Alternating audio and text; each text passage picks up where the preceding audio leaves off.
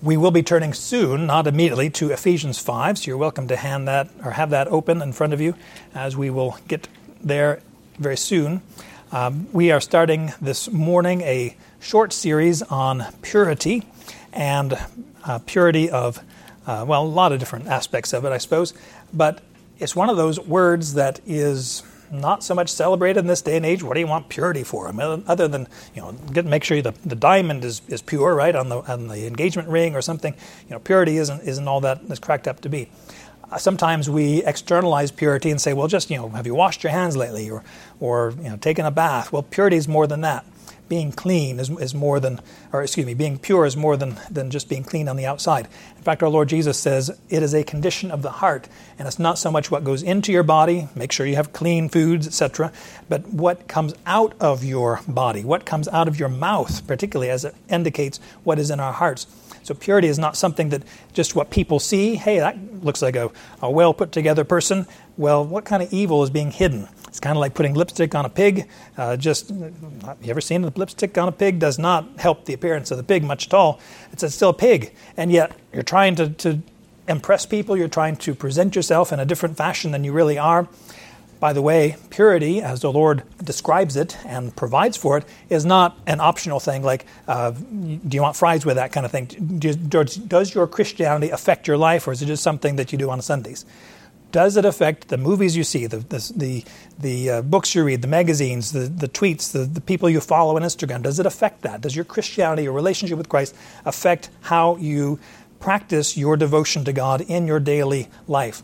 By the way, this is a matter of obedience. It's not just again a matter of well, I don't know, he's being all stodgy and old-fashioned and everything. No, actually, this is an obedience issue, pleasing God and trusting Him. Elisabeth Elliot, in her book, I think Marks of a Man or or I think that was the book where she was talking about uh, people who struggle with different sins of whatever it might be. She said, you know, it's not really a struggle; it's just delayed obedience. No, what? What are you talking delayed obedience? I'm not into that because that kind of puts it back on me. I thought the struggle was outside of me. No, this, the issue is inside of you. Deal with it in your own self. People would say, hey, isn't purity old fashioned? Isn't it like archaic? Isn't it like way from old times? Don't, aren't we a more modern, sophisticated society? Or people would say, what's so bad about what I'm doing? You know, it's not hurting anybody or uh, people that say, well, why can't we just, you know, if it feels good, do it? Can't, isn't that a good rule of life? Not really a good rule of life. But everybody's doing it. Well, that's probably a good reason not to, right? Because if everybody's doing it, it's probably not pleasing to the Lord. And other people would just say, well, purity is just impractical. Don't you realize what kind of age we live in right now? It's just so hard. Well, no, this is important. We see it in Scripture that Psalm 100 and Psalm it's actually Psalm 24. It's mislabeled here. Psalm 24, verse 3 says, Who may ascend into the mountain of Yahweh?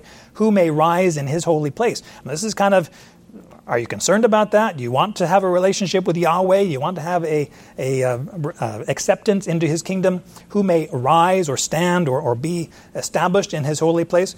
Well, this kind of person. He or she who is, has innocent hands and a pure heart, who has not lifted up his soul to worthlessness and has not sworn deceitfully. So, innocent hands, a pure heart. It's very important to God. He does not bring in just anybody, old, any old person into His presence.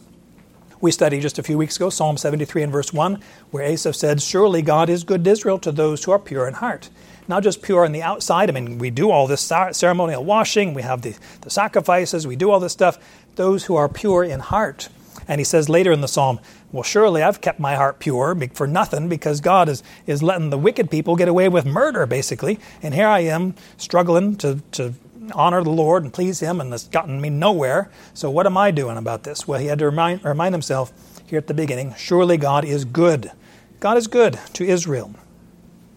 Jesus mentioned the same thing, Matthew 5 and verse 8, that blessed are the pure in heart, for they shall see God. It's that relationship with God. Do you want a relationship with God? Because as you draw near to God, the debris, the dross, the, the wickedness sloughs off. I mean, it, why, why would you bring that into God's presence? He will remove it one way or another. Why don't you get rid of that now as a result of your purity in Christ? Why don't you get rid of that now so you can draw near to Him without being ashamed? Because He will remove any kind of wickedness from our lives. Now, I'm going to show you a schematic, and you're going to say, What in the world? What in the world? Really, this is just a brief thing. I could have spent the whole time on this, but this is a brief thing to get us into the study. And it's about purity. What is purity? And we're going to look at it in three different aspects a condition, a condition or a status that we have before God, the character that we have internally, and then how is it reflected or manifested in our conduct. So, how do we stand before God? How are we, uh, in, our, in terms of our character or our our essence, if you don't mind, and then how does that influence our conduct? Now, we'll look at it in three different perspectives. And you think, good grief, what is all this? And by the way, as a good whatever, I don't know if it's good or bad, all these things start with C. And that took a little bit of finagling, if you don't mind. And so, what was our purity when it was created in Adam? What was it like? Well, in terms of our condition, we were consecrated to God, set apart for God. No question about who we belong to is God. Who's the boss? God. Who's the one that we relate to, talk to, enjoy? God. And so, definitely a consecration, a, a devotion of being set apart for God. What was the character like? It was clean, pure, right? No blemish, uh, no, no blame in that regard, uh, no, uh, no uh, spot or wrinkle or anything like that. It is a pure, clean, undefiled uh, character. And how did it reflect itself in conduct? How did the Adam and Eve obey? At least in Genesis 1 and 2, they were commendable, right? Very good, God said. Very good is this whole thing, whole situation is just a wonderful uh, uh, expression of God's kindness and His goodness and His holiness. Well, notice I said created in Eden. Well, then you can say, oh, we know what happened after Eden or in Eden, right? Our purity was lost in Adam. And you say, well, wait a minute. A lot of people would say that mankind is generally, you know, at heart, good, good people, right? Uh, people are basically good at heart, uh, and assumes that any kind of impurity is a result of the environment or the training or the experiences, or I've been a victim of something and so I've been fouled by my environment. No. People would say you can lose your purity. Well, it's already been lost, okay? Can we, can we say that? It's not a question really of remaining pure, but of getting pure to begin with. If our purity has been lost in Adam, then what are we going to do about it? We have this issue. Our condition before God, not impurity, we are now condemned. We're condemned in Adam. We have a, a judgment that is guilty. Guilty, guilty, guilty. Romans 3.23 says, all have sinned. How many? All. Does that mean everybody? Well, all, everybody has sinned and fall, fallen short of the glory of God. And Romans 8, verse 8 says, Those who are in the flesh are not able to please God. Those who are in, in Adam, in the flesh, not saved, they're condemned before God. What about their character? Their character is corrupted or contaminated or defiled or blemished, you might think about. And this is where we bring in our great theological term depravity and even total depravity. And there's a little bit of confusion about that, that uh, that, well, you're saying that people are as bad as they could be? No. Not everybody is as bad as they could be. That would be horrible. Can you imagine what kind of life that would be? Everybody was truly as bad as possible. Ugh. Now, you've seen, seen some maybe kindergartens that way. It seems like that. Everybody's just whatever. But no, you, when, we, when the full expression of depravity is on display, it is wickedness. It is kind of reminds you like the flood. That God sent a flood to destroy and bring judgment because this is not going on. This is going to end.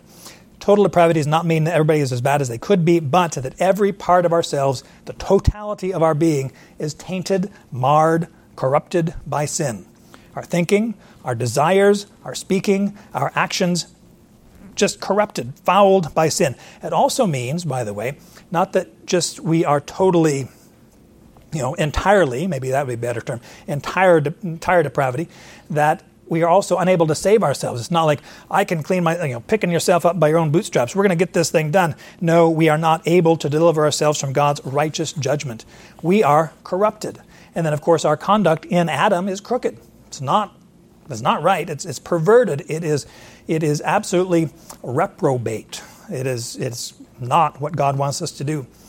Uh, Ecclesiastes 7, verse 29, often quote this to my kids. You'll find out why. See, I have found only this that God made men upright, but they have sought out many devices. And think, oh, devices, yeah, those internet things, right? No, uh, schemes and plans that draw people away from God. God made men upright, but what are we doing? We're seeking out any other way to do things than what God says. And so we have shame and guilt that is, is ours in Adam. Well, is there any hope? Can anything change in this regard? Yes, thankfully. Our purity can be restored in Christ. And that is to say, this purity is not something from ourselves. Again, we are entirely depraved. We are, um, pardon me, some other terms that would regard that desire, uh, moral inability, reprobation, that we are not able to save ourselves. But we can be cleansed in Christ. We can have a forgiveness. Our condition, our standing before God can be cleansed. Whereas we would be you know, declared guilty, now in Christ we can be brought near, cleansed, justified, uh, sanctified, even consecrated back, a, a, restoration of that consecration we had at the beginning. Our character is now converted. Our, we don't have that old heart, that old man. We have a new heart, and now we can respond in, in hope and obedience to the Lord. That uh, profession or that request that David had in Psalm 51 Create in me a clean heart, O God, and renew a steadfast spirit within me. That's the hope that we have, and that's the reality we have in Christ, the restoration of our purity. And then, of course, our conduct is conforming. You'll notice that each of these things, except clean, uh, but that is more of a, a status, I guess, uh, each of these are in the past tense, right? You notice that? Kind of, kind of clever, right? Except this last one, conforming. It is something that mm, it's kind of a, a, laggy issue. You've seen this with internet devices where there's a lag between what's going on and, and trying to get loaded and trying to get you, you're, you're, you're streaming this whatever and, and you're about 10 seconds behind. Our behavior, our conduct is being conformed. It is being fashioned after Christ. We want to be more like Him. Our, our standing before God is, is no question. We are cleansed. We have been set apart. We have been purified. Our character, definitely. Converted in Christ, we have a new heart, definitely. But what about our conduct? What about our behavior in life? Man, practically, we've got issues. When Paul says in Romans 12 and verse 1, I exhort you, brothers, by the mercies of God, to present your bodies as a sacrifice, living, holy, pure, this is the idea, pleasing to God, which is your spiritual or rational or reasonable service of worship. That's what we're about. We want our lives to be fashioned after our position. In fact, my paraphrase of Ephesians verse 4, verse 1 uh, I forget even how it says it in the in the original. Well, let me just look. Um, walk worthy of the calling with which you have been called. So walk in a manner worthy. That's the idea of a scale, not like a bathroom scale, but a scale where you put something on one side and the other, and it's a balance issue. If our salvation is so wonderful over here, but our, our behavior does not balance that or fit that out, that's wrong. We need to balance that out. Not in our own strength, we can't do it. We do this by the power of Christ working within us but we want and desire and aspire for that practical righteousness in our lives, which is ours positionally in Christ. We're looking at all these different things, and in relation to our study in just a moment in Ephesians 5, what would be a good definition of purity? Now, again, we could have approached this topic in many different ways. We could put a few different uh, definitions, I suppose, of purity, but I'm going to present this, and I hope it'll be a blessing to you because it really gets to the heart of what it means to be pure before God and the contrast what does it mean to be impure, violated, and corrupt before God? Well, purity is satisfaction with God's good gifts to the glory of God. And you think, well, that's, that's kind of a letdown. No, are you serious? This is satisfaction. You are entirely delighting in and enjoying the good gifts that God gives. And it's not just for yourself, it's to the glory of God. We'll see this as we look at uh, Ephesians 5. In fact, if you have that before you, let me read uh, several verses in this passage looking at uh, purity, particularly, and then uh, underscoring that definition, which I offer to your, to your uh, enjoyment, perhaps. Ephesians 5 and verse 1 says, Therefore be imitators of God as beloved children and walk in love, just as Christ also loved us and gave himself up for us, an offering and a sacrifice to God as a fragrant aroma. But sexual immorality or any impurity or greed must not even be named among you as is proper among saints, nor filthiness, foolish talk, or coarse jesting, which are not fitting, but rather giving of thanks. For this you know with certainty, that no one sexually immoral or impure or greedy, who is an idolater, has an inheritance in the kingdom of Christ and God. Let no one deceive you with empty words for because of these things, the wrath of God comes upon the sons of disobedience. He goes on and talks more about this, but as he starts this passage, he gives the first picture here in verse 1 imitate God as beloved children, and what does he say? Walk in love. And then the example that he gives of love is Christ. What did Christ do? Walking in love? Did he say, hey guys, love me, serve me, make sure that I'm happy, make sure, you know, if the boss ain't happy, then nobody's happy kind of thing?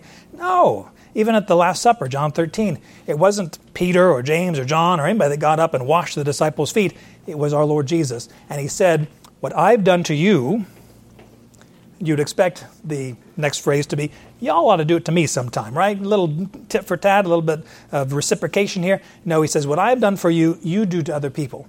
It wasn't like Christ was looking to be served, right? In fact, he said, Mark 10 45, the Son of Man did not come to be served, but to serve and to give his life as a ransom for many. And that's what he says here, Ephesians 5 and verse 2. He gave himself up for us an offering and a sacrifice to God as a fragrant aroma we see the contrast here, a lot of different contrasts, but one in particular is that this idea of love, which he celebrates here, walk in love, is, as Christ demonstrated for us, it's not based on myself, not based on my self indulgence, not based on what is due me, what I think I deserve, what I desire even. It is a love of self sacrifice. It is a love of thinking of the other person as more important than myself. Now, keep that in mind as you look now into verse 3 what are aberrations, entirely abject, imp- abjectly impoverished expressions of love. It's all about myself. What can I get? What can I get for myself? How can I please myself? How can I uh, get whatever you know get before it's it's gotten away with, or or how can I you know advance myself? How can I step on other? He doesn't care. I don't care what stepping on other people. What can I get for myself? And this is the expression. This is impurity. This is entirely taking God's love, His good and gracious gifts, and saying, No, I'm going to get what I want because I want it. I want it now. I don't care how I get it. This is what I want. And so the, the dichotomy, the, the horrible disconnect between love as imitating God and imitating Christ specifically, don't imitate these people. Don't follow after their example. He gives three different identities of these different folks and he says sex, uh, sexual, and he gives the, the actions here first sexual immorality, impurity, and greed. Which, man, those don't sound like good ideas. those don't sound like like Jesus participated in those things, you know, on Friday nights or whatever. No, not on Friday nights. It's the Sabbath after all. But on Wednesday, maybe Wednesday morning. No, no. Can you ever imagine our Lord Jesus doing this? Sexually immoral, sexual immorality, any kind of impurity. Our Lord Jesus? No. Greed? No, he emptied himself. He became a servant. Are we going to contrast that with, well, you know, we have to get whatever we can get because God is not a good giver of gifts and we've got to get whatever, you know, however we can get it, whenever we can get it, from whomever because it's all about me? That's wickedness. That is impurity. Sexual immorality, he said. This, this word here is very generic term in Scripture. It can include a lot of different aberrations of um, the sexual expression. Uh, a lot of different examples, which I don't want to name because they're wicked. And he says we're not supposed to name these, you know, mention them or converse about them or use them. I would define it this way that sexual immorality is any kind of physical intimacy between two or more people outside of a faithful, loving, God honoring marriage. Physical intimacy, even through eyeballs. And you think, well, I mean, the root word of, of this word, porneia is what we get pornography, it's what we get that sexually explicit, illicit material. It's not good. It is not what God has given to us. And you think, well, who invented sex in the first place? Hmm, God. How about that? If we go back to the beginning, God made male and female, and He blessed them, and He said, "Be fruitful, multiply, fill the earth, and subdue it." And He says He presented the woman to the man, and says, "Whoa, man, right? Woman, uh, he said, This is good. This is bone of my bone, flesh of my flesh. She be called woman because she's taken out of man. And praise God for this wonderful, good gift. Sexual immorality says, I'm going to take it wherever I can get it for myself. It's not about how can I please my spouse, it's how can I be pleased.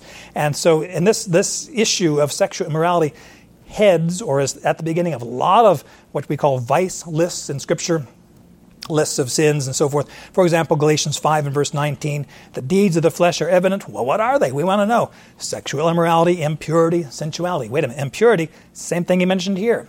And sensuality, just living for your senses. You know, and that can include gluttony, uh, being uh, totally given to food. You want this and that, and you just more for yourself. It's just not right. Sexual immorality is not what God intends for us. He wants, if you don't mind, sexual morality and the right relationship, which is why we read at the beginning, uh, Hebrews 13 and verse 4, that the marriage bed is undefiled. It's God's gracious and good gift. But again, God made men upright, but they've sought out many other solutions to their hunger, their desire, their appetite for self satisfying uh, fulfillment. Why don't we look to God? What has He provided for us? Why don't we be satisfied, if you don't mind, with His good gifts and enjoy them to His own glory? Well, He lists here, secondly, impurity, which is kind of the whole thing, right? Impurity is a state of moral uncleanliness or guilt before God. And that, of course, reflects or, or is demonstrated through our conduct, right? Uncleanness is, is uh, what's going on here. God has handed people over in the lust of their heart to impurity, Romans 1 and verse 24. And uh, as we read in Galatians 5, verse 19, the deeds of the flesh include impurity, things that are fouled or corrupt or depraved, just not right at all. And notice he says, any impurity, or really all impurity, is to be gone, aw- gone away with or uh, is not to be named among us. That is to say, every kind, not just sexual impur- impurity or immorality, which is, is to be expunged, it's, it's not to be a, a, part of our lives, but Im, Im, impurity, just in a general kind of a state of mind and, and body, ought to be set aside. He lists also this greed or greediness or covetousness. It's a different word. If you go back to Exodus uh, 20, and I think it's verse 17, is it? That, yes, verse 17, you shall not covet, part of the Ten Commandments, right? The tenth of the Ten Commandments, you shall not covet. That is the word, by the way, that we looked at a few weeks ago, 1 Timothy 3 and verse 1. Now, put this, okay, usage of words determines how they're, what they mean, right? So in Exodus 20, verse 17, it says, You shall not covet. That same word translated covet in the Greek translation of the Old Testament is the same word we saw in 1 Timothy 3 and verse 1. If any man desires, the office of overseer. He desires a good work. All right? Okay, so covet. You're not supposed to covet. You shouldn't be coveting. Well, it's a desire. And if you don't mind, it's a desire that then influences or motivates behavior. Going to do something about it. Is it just a passing fancy? Or is it something, hey, you're willing to do something about this? You're willing to study, you're willing to be examined, you're willing to be uh, reproved, even to be fashioned into this office of overseer or bishop or, or pastor elder. And so a, de- a desire then that, that uh, makes you do things. It, it uh, influences or, or, leads to behavior. And so here we see that this greed is not a positive thing because he's listing it. This is not something appropriate for saints. This is a greed that says, I want more. I want uh, uh, just a little bit more. I want to acquire more and more material possessions, more and more um, just stuff because I don't have enough stuff. And a lot of times it takes advantage of those people, other people that have the things or don't have the things. It's, it's a coercive or manipulative or just a wrong, wrong thing. But it comes back to the heart. Never satisfied, never, never content with what you have, always seeking just a little bit more, a little bit more. And he's going to list it in verse 5. Greed, a greedy man which is an idolater. You've really set your whole identity on what you can get more out of, out of things for yourself, to spend it on your own uh, pleasures and, and stuff. James 4 would indicate something like that. Our Lord Jesus says, Watch out and be on your guard against every form of greed, for not even when one has an abundance does his life consist of his possessions. Luke 12 and verse 15. So watch out and be on guard against every form of greed immorality, impurity, greed, not good things in our lives. It's a good way to get impure. It's a good way to be violated in your conscience if pursuing these things. He says they must not even be named, not even listed, not even celebrated. In fact, there's a, a way that this word is used in the uh, Greek translation of the Old Testament, Esther 9 and verse 4, talking about Mordecai. The order of the king was enforced that Mordecai should be celebrated in all the kingdom. Should be celebrated is this word. Should be named or identified or recognized or mentioned. Everybody needs to be talking about Mordecai, right? Well, not so when we're talking about evil, wickedness, sexual immorality, impurity, and greed. Not to be named, not to be celebrated among us. A lot of different translations, English translations, um, try to bring out this idea of not even be named. Some would say not even be hinted at, not even be uh, a suspicion, or um, as people look at your life, they would say, you know, I, I, think that guy's an immoral person, or I think he's a greedy guy or lady. Well, it shouldn't be even hinted at. It shouldn't even be something that we uh, speak about or, or, speak about in a positive sense. Uh, other, another translation uh, says uh, these things should not even be heard again, idea of mentioned, talked about, but it's not part of our normal conversation. We don't talk about, hey, you know, I got this whole thing and I stole this and I went robbed that bank and I, I, uh, you know, slept with all these different uh, impurity. Oh yeah, let me tell you about that last weekend. Oh yeah, and that's just wickedness. And celebrating these things, no, we're not going to do these things. We're not going to mention it. We're not to be even to be able to be accused of these things, so that people would look at our lives and say, you know, I knew that guy was a greedy fella because obviously what he's doing. No, no, these things should not even be. I think the. Uh, couple different translations says, "Let there be no sexual immorality or impurity or greed among you. Get them out of your life." And so we say, "Well, I guess we better do this." Who's he talking to here? It's the, it's the church leaders, right? Make sure the church leaders get these things. No, if you're a Christian, if you are a saint, right, as is proper among the church leadership, no, as is proper among saints. Are you a saint? Well, I haven't been beatified yet, and I, I'm trying to, and I'm trying to get that miracle. No, if you're in Christ, you are set apart. You are a holy person. And even it says uh, categorically, these, these are, it's not appropriate for saints not the saints, but just, hey, you're different. You're not part of the world. You are in Christ, and therefore you have this conforming conduct, right? Conforming conduct, purity, relation, in relation to our position in Christ. Now we have a new heart, and now we're able to do these things. Now we're able to please God. He says, Don't even let these things be named among you as is proper, as is fitting uh, in, in as regards to saints, those who are holy as God's people. And he says this is really the first reason among many where why to avoid these sins. Hey, purity is a big deal. God takes much concern about this. And he goes on, he says, it's not just so much the self indulgent actions, here in verse 3. And verse 4, he says, it reflects or it is communicated in our words as well. Verse 4 says, Don't let filthiness, foolish talk, or coarse jesting be part of your lives. Not even let those be named among you. Oh man, but after this great joke about, no, that's filthy. Don't you be saying that. That's, that's wickedness. It is indecent things. And it's not just mentioning there's a word, and so much, and especially in kids' movies, I don't know what the deal is, scatological humor, where it's just, it talks about things that, that it's just indecent. Why are you celebrating that? And I'm not even mentioning what, what examples are, just things that that's not pure. That's not helpful. That doesn't advance uh, decency and, and uh, righteousness before God. That is just shameful, really. What you're, it's obscene, what you're saying. It is vulgar. And hearing these things, no, nothing, no filthiness, no vulgarity ought to be in our, in our, in our mouths he says uh, foolish talk. This is the idea that is, it's both foolish and stupid, like just absolutely off the, not just funny. It is, it is something that is uh, unnecessarily absurd because there's no reason why you're going to say this, and it has the, I mean, it's really moronic uh, talk, moronic words. From the, you know, we get the the English word moron. It's just what did you just say that? Are you serious? That is wicked. That is foolish. That is that, that's not even. You shouldn't. You're you're you say you're a prudent, wise person, and yet you're saying these wicked things, these foolish things. No, he says finally, coarse jesting, which really comes down to a, a wittiness. Um, uh, a, quick repartee, a, a, quick response to some situation. Uh, I remember some guy was on a radio program years ago, he said, a Christian guy being interviewed about a book that he wrote, and, and a critic called in and really gave him what for about his whatever. And he, he said, You know, I had a very good response to him about three days later because he was thinking about this. You couldn't, you didn't have that wit to be able to respond, not in a in a negative way, but in a constructive way to respond uh, in a way that would, you know, it's the whole conflict of how to answer a fool, not according to his folly, but according to his folly. It's just hard. But this is a wittiness that is suggestive. It is you're saying things, but you mean you, you say those words, but I, there's a, another meaning behind that. You're what you call a double entendre. I'm trying to say the French very expressively. Uh, I don't know. Uh, it's spicy language. It's things that are not. It would not draw people to Christ.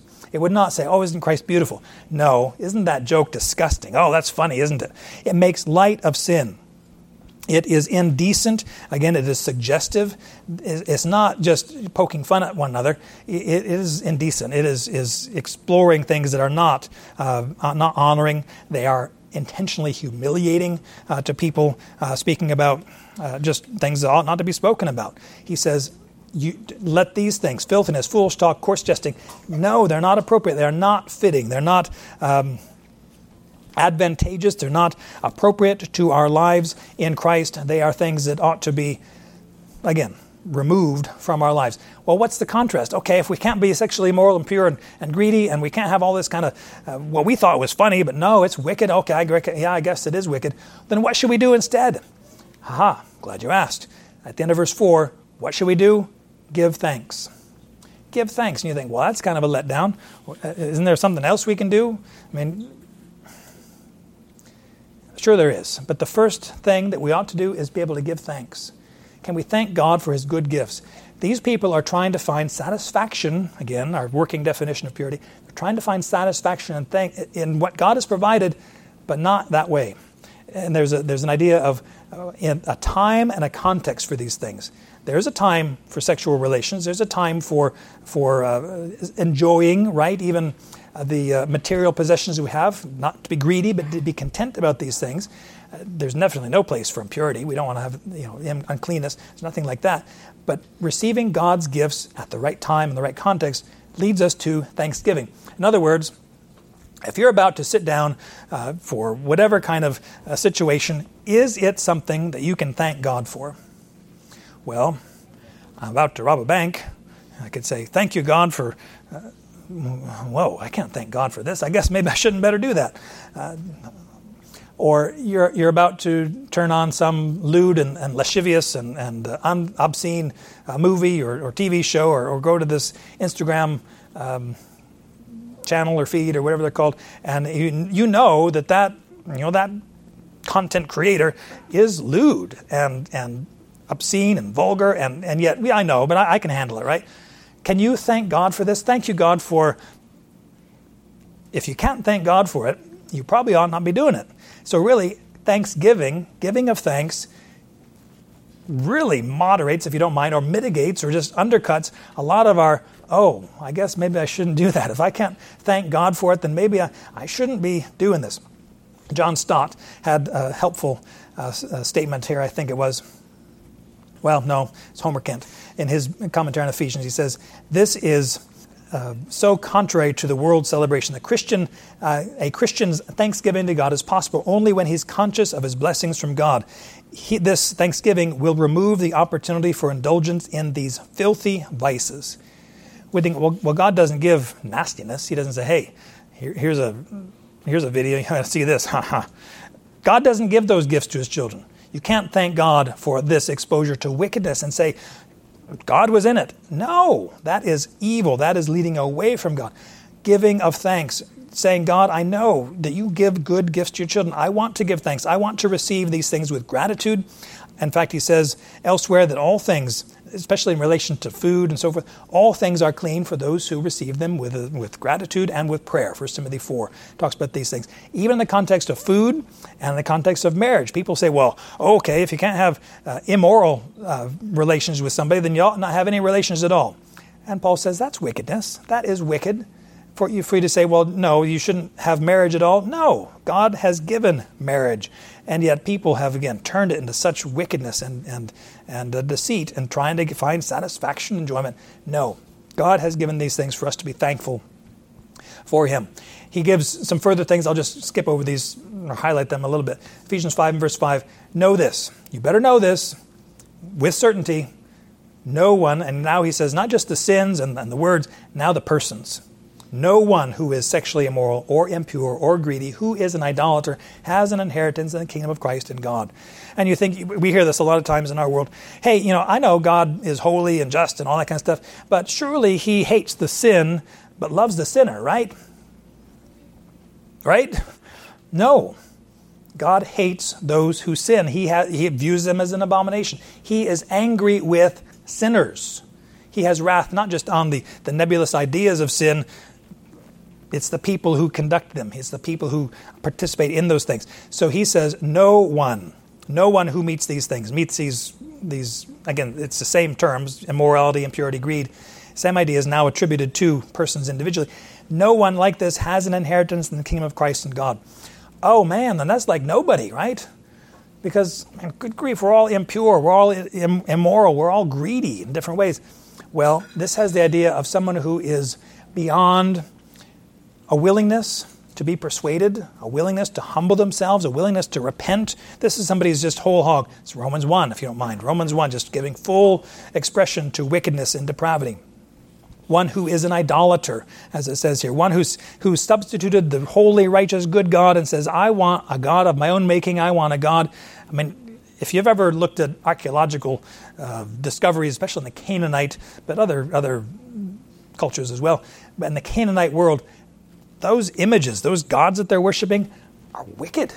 They are just immoral, they're impure, they're, they're, they're not good to think about. And yet, that's what they wanted to orient their life. This is my God, this is whom I worship.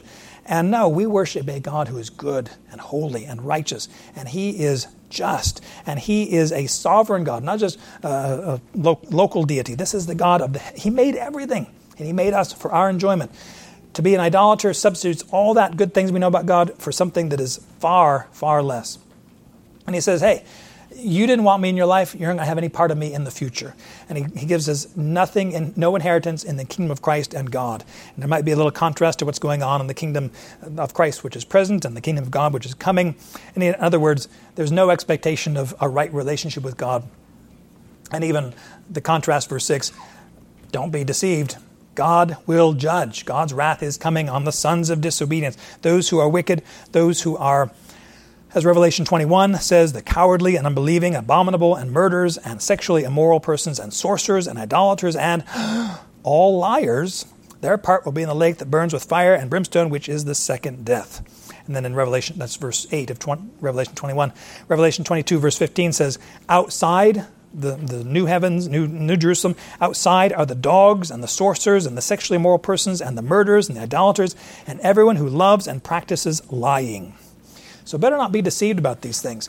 We recognize, again, that purity is satisfaction with God's good gifts to the glory of God. Can you give God glory in the course of your whatever you're about to do, whatever, whatever statement, whatever joke you're about to say, whatever uh, uh, input, media that you're about to enjoy, can you do it as, as, a, as a, um, a gift, receiving as a gift from God that you can give thanks to God for and say, God, I want you to be glorified in what I'm about to do? Can you do that?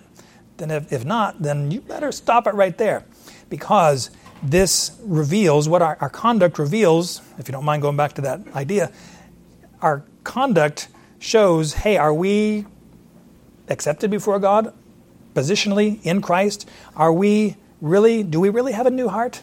Then if, if we are before God righteous and holy and justified, then we have a new heart, then maybe our conduct ought to be conforming, made more like our Lord Jesus Christ.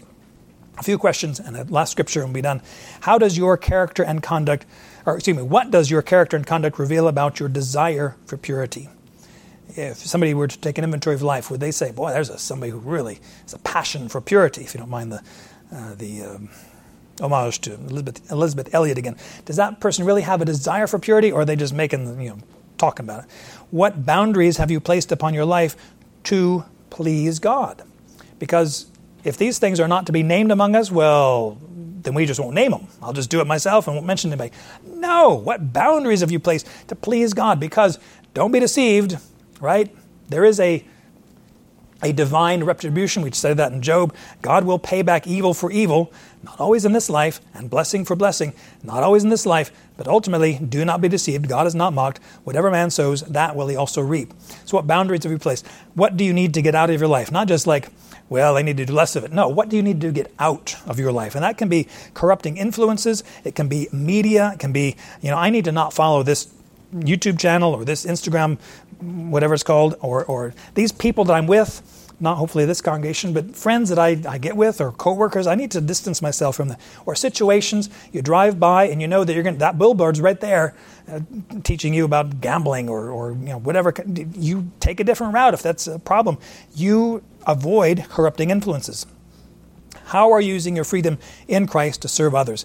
That's the big passage in Galatians 5.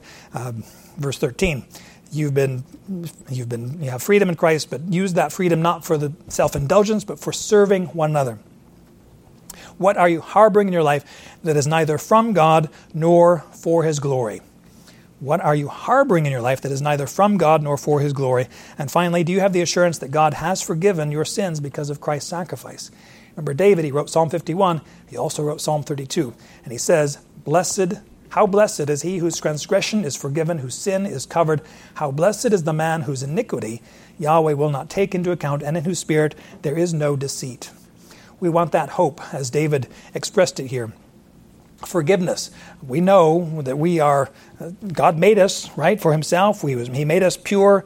It was lost. That purity was lost in Adam, but it's restored in Christ.